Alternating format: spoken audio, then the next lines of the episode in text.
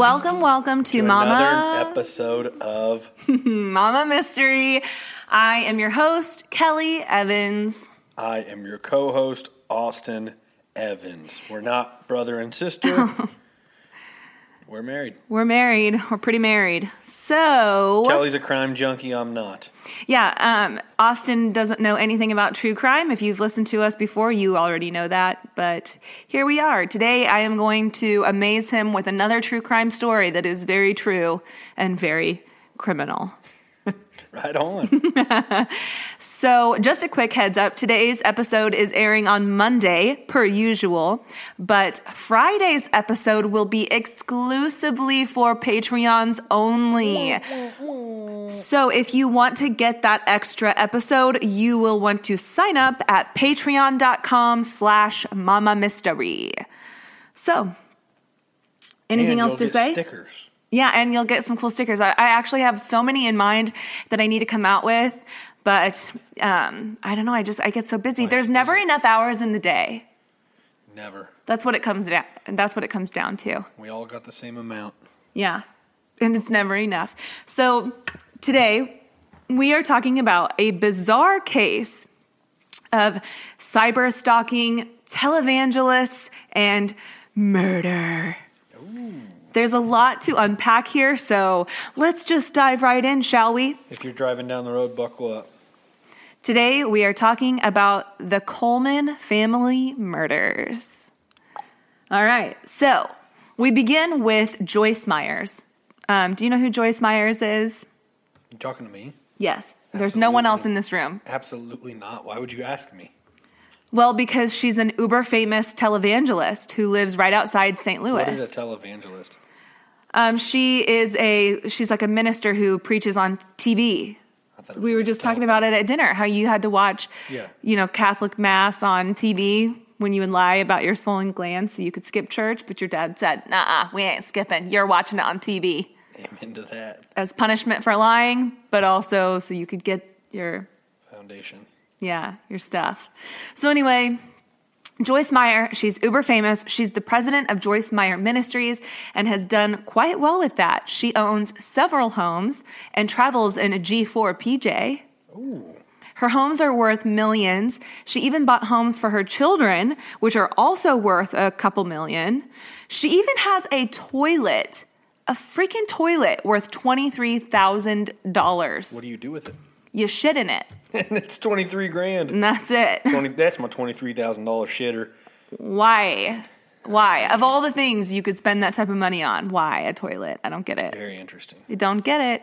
So she has been criticized for living an excessive lifestyle and was even pro even probed by the IRS, which prompted her to take a salary reduction from her usual $900,000 a year to only receive money off of her books and her merchandise. So she was getting this $900,000 salary. Her husband was getting like $450,000 They own the company. They own the company and then the board members were primarily made up of family members. So they were the ones to decide on her salary and how the money was spent so like the pj and all that stuff. And then uh, pj's private jet just in case some of you are like what the hell is she talking about Just in case some of you are pj not pajamas? cool- not cool she got enough to know. fancy pajamas? I don't get it. Why is that a big deal? And a G four is a Gulfstream four, yeah that's exactly right. Numeral four. Um, so anyway, since then though, she has taken a reduction and so she doesn't take anything from the contributions from the church, but she just makes her money off of her books and things like that. Um, Probably still killing. Yeah, oh for sure. She's big time. So, needless to say, someone so high profile and often criticized figured that she needed some security. So, one of the bodyguards that she hired was a man named Chris Coleman. So, Chris Coleman was raised by parents who were pastors in a church, and this was a very popular church in their community. It was actually one of those churches where they would speak in tongues, and Chris and his three brothers would even speak in tongues while they were at church. Um, in the Coleman house, all of the decisions were made based on scripture.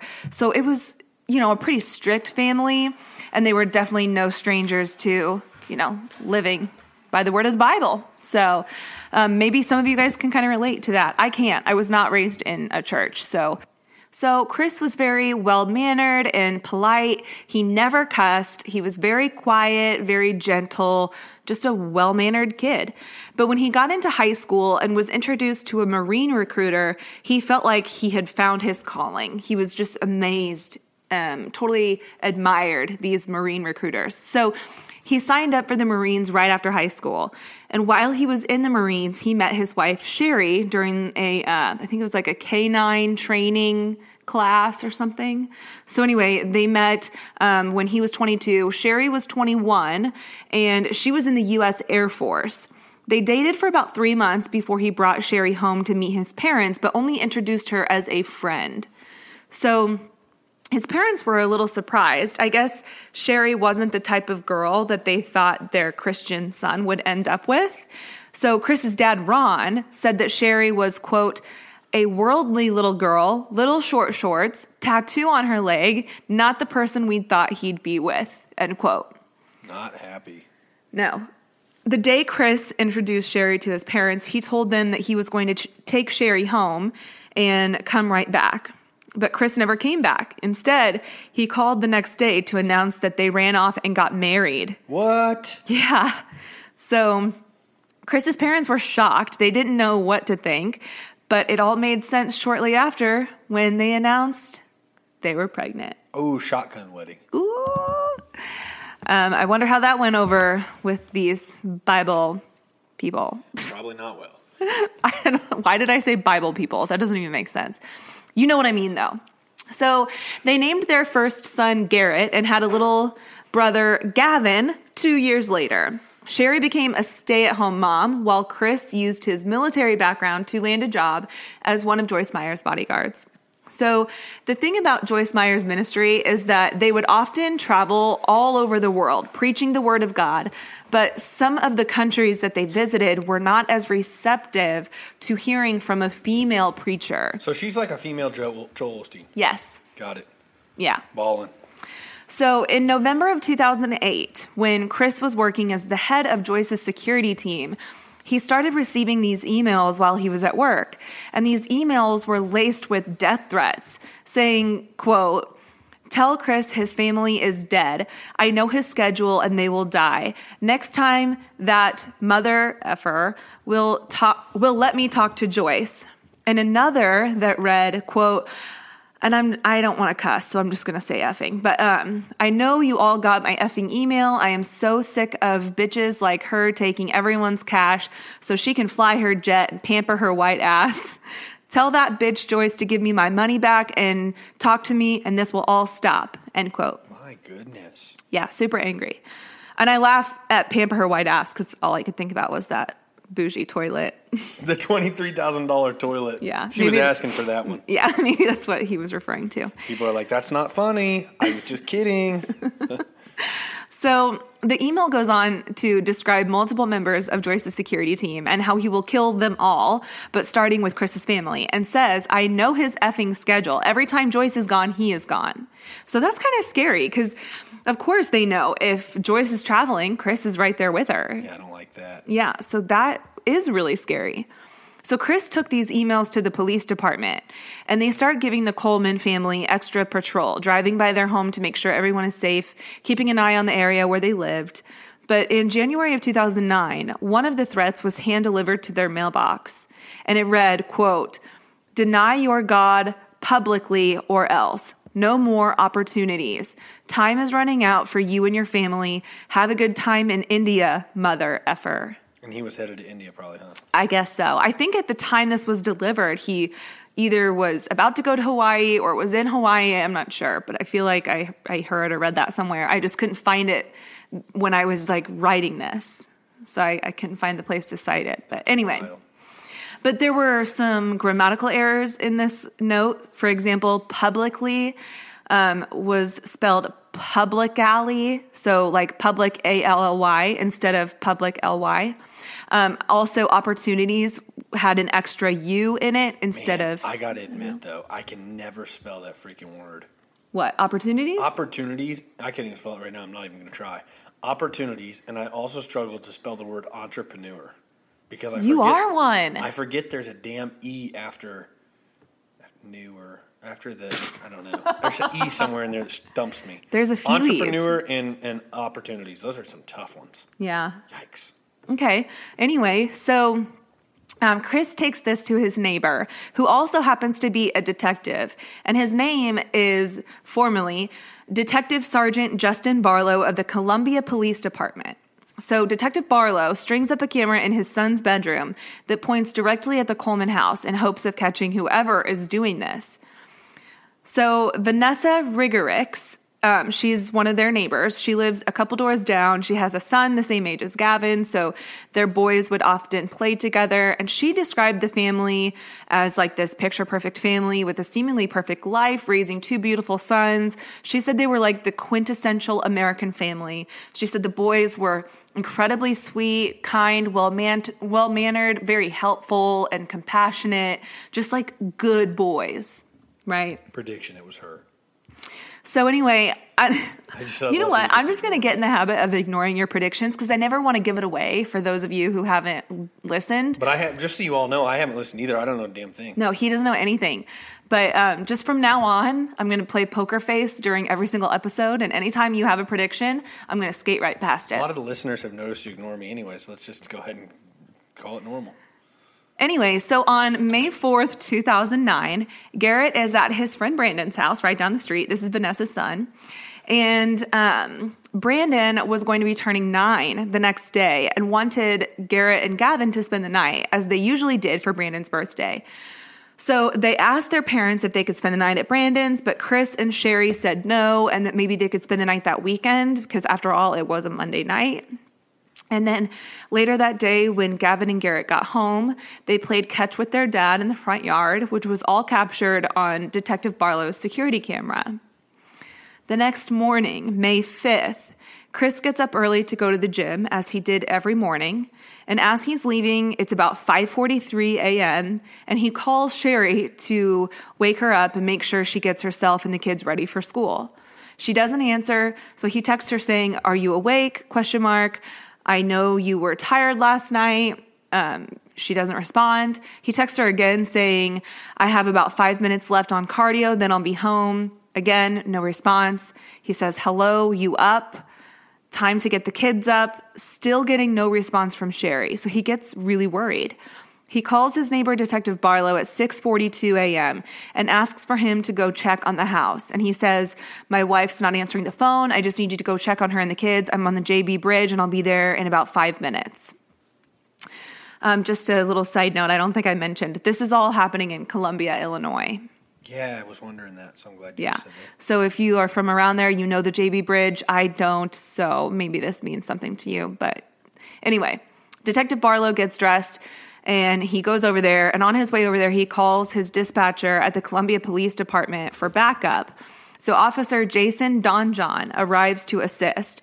Officer Donjon goes to the back of the house and notices that there's a window open with the screen out. So they radio for more backup and climb in through the window to clear the basement.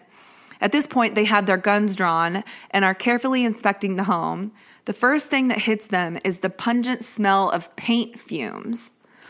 They climb the stairs and approach the kitchen where they see the word punished spray painted on the walls. And then I am always watching, also spray painted on the walls. And up another staircase, the words you have paid, but you is the letter U, so you have paid. 13 minutes after making that phone call to his neighbor, Chris finally pulls up. One of the other officers on the scene tells him to wait outside while they clear the house. The detective, Barlow, comes back outside and he greets Chris, saying, They didn't make it, Chris. They didn't make it. And Chris sobs, goes down to the floor, or I'm sorry, to the ground, and immediately just calls his dad. Um, so I guess police will sometimes have a chaplain like on their squad or team, I guess. Mm-hmm. So Reverend Jonathan Peters is the police chaplain who was on the scene. And at one point, it was suggested that he take Chris into the back of an ambulance because media was already beginning to create a crowd. So Then Chris is brought into the station to talk to police about what happened to his family, who could have possibly done this. Police are feeling like they're trying to find a needle in a haystack, considering that these email threats could be from literally anyone across the globe, considering that Joyce traveled all across the globe and he was with her. So Chris sobs between answering their questions. At one point, he asks for a blanket because he was cold. And, you know, it's he could have been cold, he could have just been in shock or shivering, you know, because it's just so traumatic. But either way, they ask him if he knows how his family died, and he says he has no idea because nobody has told him. And even after that, he didn't ask, so they didn't tell him. What? Which I, I thought about that, and I'm trying to think, you know, I, I try to put myself in their shoes, right? When I when I when something comes out and it's like, oh, that's kind of odd. I'm like, is it odd? Like, what would I do in that situation? That's odd. Do you think that's odd? I don't know. I mean, I, I do for sure. Yeah. You're, you're, in the driveway of your house and they tell you your family didn't make it and the next however many minutes pass yeah. you get to the the police station they ask you you say yeah I don't, I don't actually know you continue the conversation not knowing that's weird as hell. Yeah. I guess, you know, my, yes, my initial reaction would be like, what do you mean they didn't make it? What happened? Like, those would be the next words out of my right. mouth, I think. But given the fact that he knew he was being cyber stalked, they were getting all these threatening messages, he probably knew they were murdered. Well, you can assume that. Yeah. so I'm sure he assumed that. Yeah. But then uh, surely, I mean, what I was going to say was like, if you were in shock and you didn't ask immediately, like you just said you would have, mm-hmm. you would for sure ask in the next hour, yeah. wouldn't you? Probably, yeah. I mean, yeah, I guess. I don't know. I, I guess I would. I, I just, I honestly don't know. I've never been in that situation. I can't even imagine losing my kids. I feel like I would just, I would be on another planet if something happened to my kids. And I just, part of me wonders if I would want to know because I would just be so heartbroken. I mean, they're, they're gone. So I don't know. I don't know. Yeah. Anyway, it's something to think about. And I guess you and I kind of disagree a little bit. So tell me what you think um, in the comments, I guess, if, you know, how, if you think it's weird or not. Yeah, just tell me if you think it's weird or not, I guess. Mm-hmm. So anyway, um, they ask him about his job, and he tells them that he is Joyce Meyer's security guard, and he boasts that she's on TV in 37 languages in three quarters of the world, and like that they're a big deal. He also tells them about a company he started called Executive Innovations, which is a security surveillance company. So they ask if um, they also ask if he has any issues in his relationship. These are standard standard questions, by the way. And he admits that you know they had trouble with communication, but they had been seeking counseling, and he was very open about that. That they had been seeking counseling. Joyce was actually the one that had set it up for them, and um, that you know, they were working things out. So they asked him if he had been seeing anyone outside his marriage and said no, but then admits that there was a woman named Tara Lintz that he had been talking to a lot lately, but just as friends. So Tara Lintz um, is a cocktail waitress at a gentleman's club down in Florida. And she was also Sherry's best friend from high school. So Chris met Tara while he and his family were on vacation down in Florida. So Chris later admitted to detectives that there was a little sexy phone flirtation, but not an affair. He tells detectives that the family was planning a trip to Disneyland, but also fails to tell them that he had actually canceled that trip and instead booked a cruise to the Virgin Islands with Tara. Uh-oh. So they contact police in Tara's hometown, and um, the police down there bring her in for questioning. She provided them her laptop and her her BlackBerry phone and um, showed them all of the lurid texts between the two of them and the pictures that they'd send back and forth. There's videos, there's tons of stuff. Some of it was too sexy for um, even the trial that ended up happening later. But yeah, it was it was very vulgar. So, with this information, they immediately call the detectives back in Illinois. They're like, uh, We think this is his girlfriend. And those detectives confront Chris with the fact that they know he's been having an affair with Tara. So, Tara revealed that they had been seeing each other, um, they started seeing each other back in November, six months before the murder. There are receipts from car rentals showing that he'd fly her out to wherever he was working with Joyce, and then they would stay together. Um, they'd had promise rings together that they would wear when they were together. They had plans to get married in January of 2010, which was the following year, because this is all happening in 2009.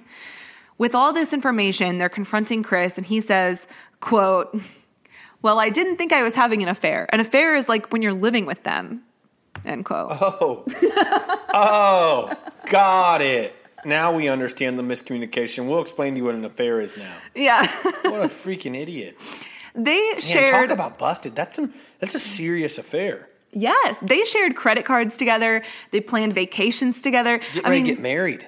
Yes, there is no denying that he was creating a life with Tara. And he even told Tara that he was going to serve Sherry with divorce papers on May 5th, 2008. Or I'm sorry, 2009, the day of the murders. So even though they had this information, they didn't have enough evidence to prove that Chris would kill his whole, his whole family. Like just because he's having an affair does not mean he would kill his family. So they let him go. And when the news of the affair came out, everyone started losing faith in Chris Coleman, and the presumption of innocence for Chris was quickly dwindling.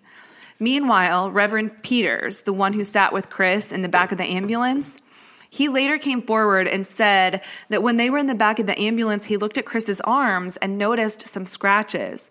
He asked Chris how he got those, and I guess he maybe didn't respond. He ended up later telling detectives that he got the scratches from removing like a satellite dish from his roof. But in that moment, Chris started banging his fists on the gurney, seemingly out of agony from losing his family. But when Chris was in that interrogation room and asked for a blanket, he only used the blanket to cover his forearms. He was in a sleeveless shirt and shorts, and he said he was cold, whether it was from actually being cold or not. He only covered his forearms. To change the subject. Yeah. Yeah.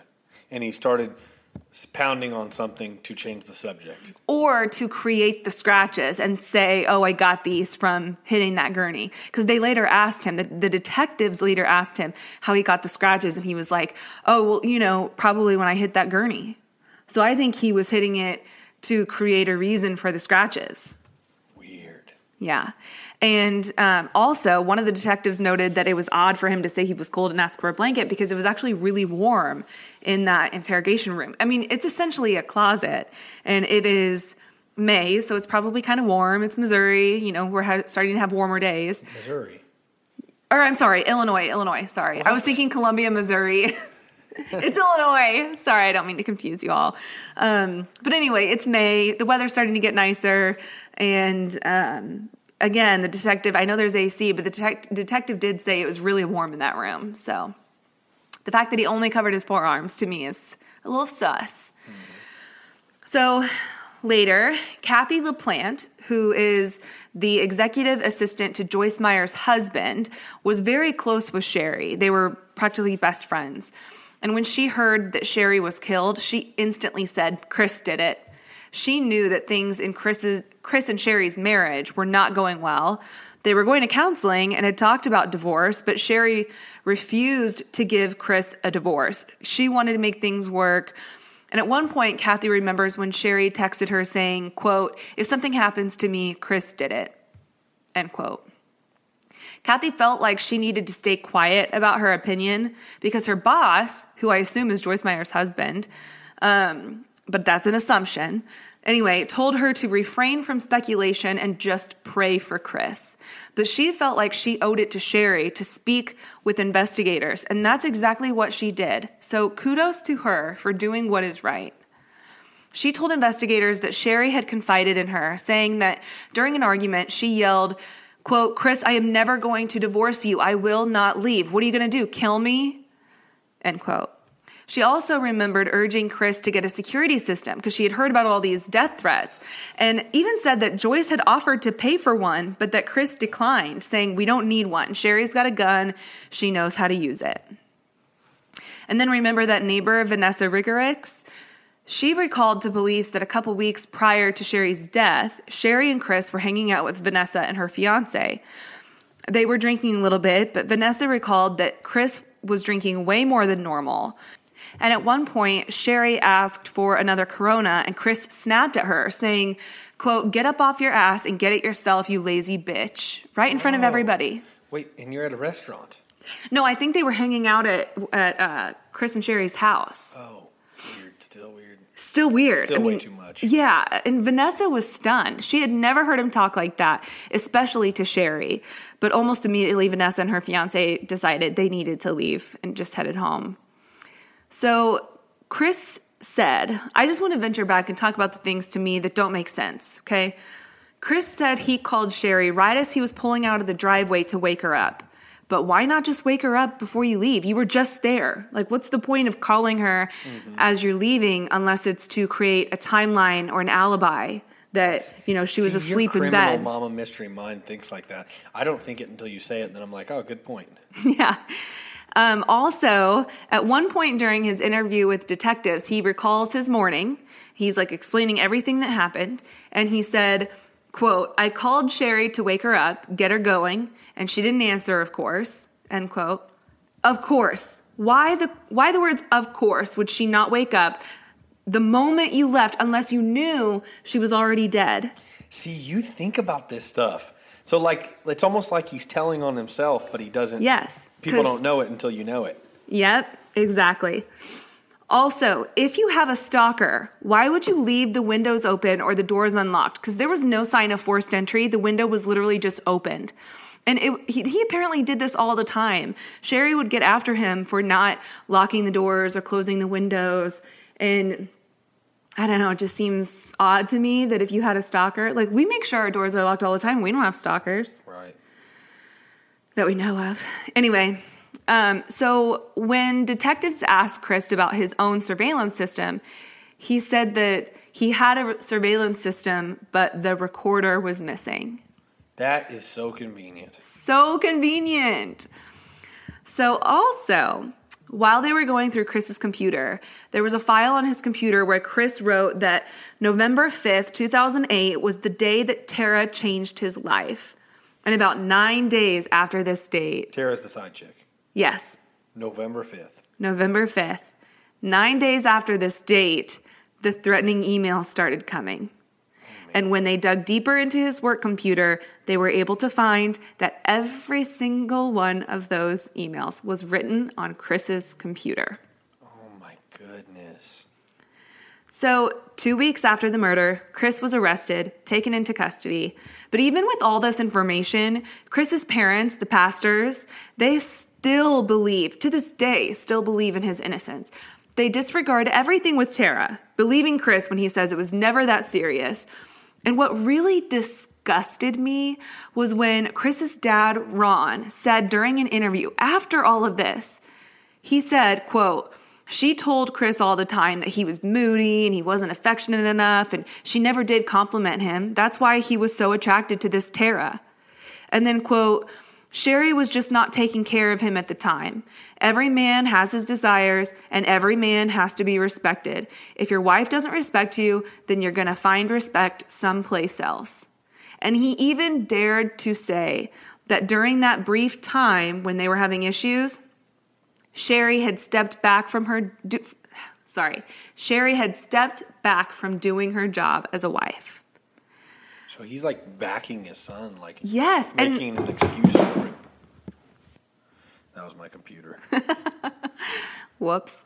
But anyway, I just I was so disgusted by that. After she has been murdered, you're still going to dog her as a wife and practically excuse your son for having an affair. There is no, like, just get a divorce. Just get a divorce. Mm-hmm. But apparently, the issue with getting a divorce was that it could threaten his job with Joyce Meyer's Ministries because they it wasn't so much that they didn't believe in divorce it was that they didn't believe in adultery so if you know Joyce Joyce Myers ultimately testified to all of this saying that maybe his motive for killing his wife and kids was because he didn't want to get a divorce and lose his job because he was making really good money he had a lot of debt so he just he didn't want to um, lose that. But Joyce Myers did say, you know, it's not that he would have lost his job just for getting a divorce, but if it would have been like his fault, if there would have been or uh, Adultery adultery, like yeah, then yeah, it would be an issue. And Sherry knew about the affair because she showed her friends on her computer. She said to one of her friends, Do you want to see the woman that my husband's having an affair with? And so she was very aware of what was going on. So, yeah, if they would have gotten a divorce and she would have told, you know, what really happened, it would threaten his career. So, that could be a motive for why he would kill his wife. I don't know if the kids were just, um, you know, I don't know the You word. can't ever get inside the mind of these I can't. killers. No, I can't. I, Whether I it was because, I mean, it's not okay no matter what, but whether it was because he had some form of guilt about the kids growing up without their mother, or whether it was he didn't want the hassle of kids, or whether it was to make the whole thing look more legitimate in his head. I mean, Mm-hmm. he had to have some stupid motive. Yeah. And even when he was being interviewed by detectives, they asked, you know, about their relationship is- issues and if divorce was ever a question. And he came out and said um, that he didn't believe in divorce because he has seen what it do- has done to kids. And I'm just thinking, you freaking killed your kids, though, dude. Like, Couldn't have done anything worse than that. Yes, exactly. So, anyway, during the trial, the prosecuting attorneys brought in a famous medical examiner, Dr. Michael Baden, and he declared that Sheri Garrett and Gavin were likely killed closer to 3 a.m. rather than 5 a.m., which would mean that Chris would be the killer. That was probably their biggest piece of physical evidence, but even still, after the trial, the jury had a hard time reconciling if they thought Chris was guilty or not guilty. At first, they voted five to seven in favor of not guilty. All this stuff and you don't think it? Yeah, that is until one juror, you, when they when you when you're coming up with a verdict, you all have to unanim, unanimously agree. I think there are some states where it has to be like a ten to two odds or something, where it just has to be like more significantly weighted one way. But anyway, they had to come to an agreement. So one juror came upon a picture of Chris and Tara and noticed that the date it was taken was in October of 2008. And they remembered Chris told the jury that their relationship had began in November. So they figured that if he could lie about that, he'd lie about anything. And that's when they all agreed he was guilty. So just real Such quick. A random thing to make it kick off to be Yes, like that's what that's what convinced you? Seriously? In my opinion, I'm actually very confused as to how they could change their verdict based on that simple lie. When he was proven to cheat on his wife, lie to his wife for 6 months, lie about being the author of those emails, lie about the scratches on his arms, but whatever, they found him guilty, that's all that matters. I just don't get jurors sometimes. My one of my dreams, maybe it's like a bucket list item, is to be on a jury. I think it would be so interesting. Man, you're so weird. you're so freaking weird. I would like to be in a jury for a massive murder sure. case, and I'd like to dig in and find all the facts. And I don't want to hear about it at all. I would be the foreman of the jury for sure. The foreman is like the the, the manager of the, all the jurors. He's looking at me like I have four heads. Oh my gosh! All right, on. Anyway, One of um, my bucket list items is to be on the jury. Maybe Ju- it's one a- of my bucket list. Listen to what you just said. One of my bucket list items is jury duty. all right, well, whatever. Most people hate jury duty. Well, I wouldn't. I want it. I wouldn't. I'm like Stanley from The Office. Like I get meals, air conditioning, time off work. I get to judge people. Yeah, I want to be a juror. You're crazy.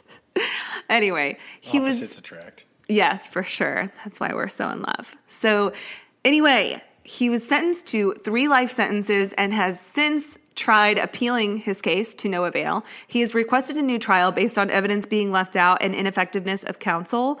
He claims that there were unknown fingerprints, unknown DNA, and unknown footprints left in the house, but that has not been corroborated by anybody. That has actually been disputed by detectives. So I have no idea what he's talking about. Maybe I just didn't come upon it in my research. Um, Doesn't matter. He did it. doesn't matter. He freaking did it. It's obvious. So I hate to ask this because I don't really want to know, but I do want to know because the story. How did he kill them? Oh, uh, they were strangled in their sleep. But Sheri put up a really big fight and ended up with two black eyes. So she really fought, which is probably how he got those scratches. But he killed his boys in their sleep. And then there was even spray paint on the walls of one of the boys. And then, like, the sheet that was covering him had spray paint on it, and it actually got on him too. So he probably strangled them and sprayed spray paint on them. Yes. And then I even heard, which they ended up finding the can of spray paint in the garage, which they their their defense was that oh whoever came in and did it probably just found it in the garage and used it. But so freaking sad. God. yeah. Um, so when he was interviewed in prison about his late family, he still maintained his innocence, of course, but he talks about the whole ordeal so flippantly. And I'm going to play this recording. Um, let me just give me a second to get it set up real quick. So if he didn't murder his family, who did? I have absolutely no clue. Believe me, I've racked my brain for for two and a half years trying to figure that part out. I just had to stop and give it to God, just release that and do my best to forgive that, forgive that person and move on. Way too casual. I mean, he literally laughs about it. He's like, for two and a half years. I've been I'm sorry, thinking what? about it. Two and a half years? That's not even a long time. That's weird. And you just don't care. You're just like, eh, I'm just giving it to God. He'll figure it out. Like, what? If my family was killed, I would be searching to the ends of the earth to figure out who did it so I could get my hands on them myself. And then he has the audacity to be like, I'm just trying to move on. As if he's talking Move about like someone who keyed his car or Move something. Move on. What are you going to move on to? Just the cell? Yeah, cell the other door? side You of got your three cell. lifetimes to serve. Yeah. What are you moving on to? Who freaking knows? But um, I have cited all of my resources in the document that I add to our Patreon account. So if you want to research this case more, there are. I try to condense these episodes to around 30 minutes. We're already at 36. So I'm going to cut it off here. But if you want to research more, the links are there. You can even Google it. This case is just crazy. I gave you the bones. You can, you know, investigate more yourself if you'd like. I want to know your thoughts though. So com- comment on our Mama Mystery page, mama.mystery on Instagram. Uh, let me know what you think. And don't forget, don't forget, Friday, Patreons only. So if you're listening on Spotify or Apple Podcasts, you will not see us on Friday. Thanks for listening, everybody. We appreciate it. Mama Mystery out.